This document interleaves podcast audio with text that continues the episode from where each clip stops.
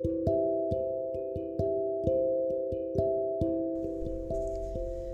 ー、極楽とんぼの「オールナイトニッポン」がやっておりました。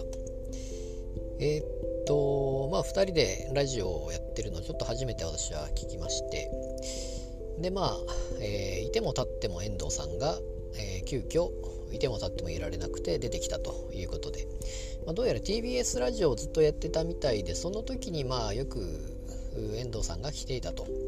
いうことで、えー、で間違えて TBS に行ってしまったということを言ってましたけども、まあ、実際にはもう2人が入ってくるこの入りと同じぐらいにもういましたということを言ってましたけどもで全然私も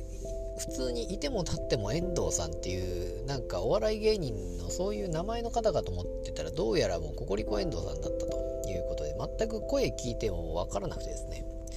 でまあそういうどうやら関係性というかまああれですよね。山本軍団ですよね。軍団山本ですね。軍団山本のほぼトップというか誰でしたかね。でも遠藤さんともう一人あれかな論文淳さんですかね。その2人が結構な重鎮になるのかなおそらくは、まあ、軍団山本の中のもうトップではないかなと思うんですけども、まあ、ラジオによく来ていたということで。で今回も呼ばれてないのに急遽来たと。本当に呼ばれてなかったのかどうかは分かんないですけども、まあ、普通に入っていたということなんですけども、まあ、それもあるんですがそのドッキリとかサプライズですね。サプライズの話になってまあ結局そのあの何、ですかね。山本さんのフェスがあったと。いうことで、えー、その、まあ、北海道であったわけでそこにあの同じ時期に結局あの加藤さんもいた北海道にいたんですけどもちょっと忙しくて結局は出れなかったと。いうことなんですけどもでなぜか前説に岡村さんが出ていたということでこれが結局サプライズだったわけですね。でまあ他にもサプライズあったみたいなんですけども本当に、まあ、その後あの、まあ、岡村さんは結局前説だけやってすぐ、えー、すぐに帰ったということでまあそっけない感じで、えー、みんなからわーわー言われながらあ対してコミュニケーション取らずに帰っていったと。まあまあすぐ始まるフェスが始まるますので結局はそういう感じになるわけですがあのこれを聞いて結局「ナイナイのオールナイトニッポン」を私はまあその後聞くことになるんですけどもやっぱりサプライズっていうのは難しくて、えー、まあまあその話はまた後でしますけれども、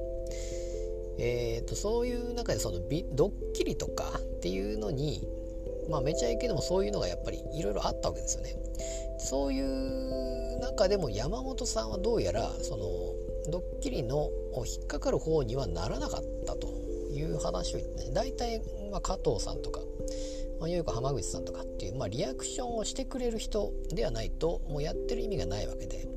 で山本さんはどういうリアクションかっていうと基本的にリアクションしない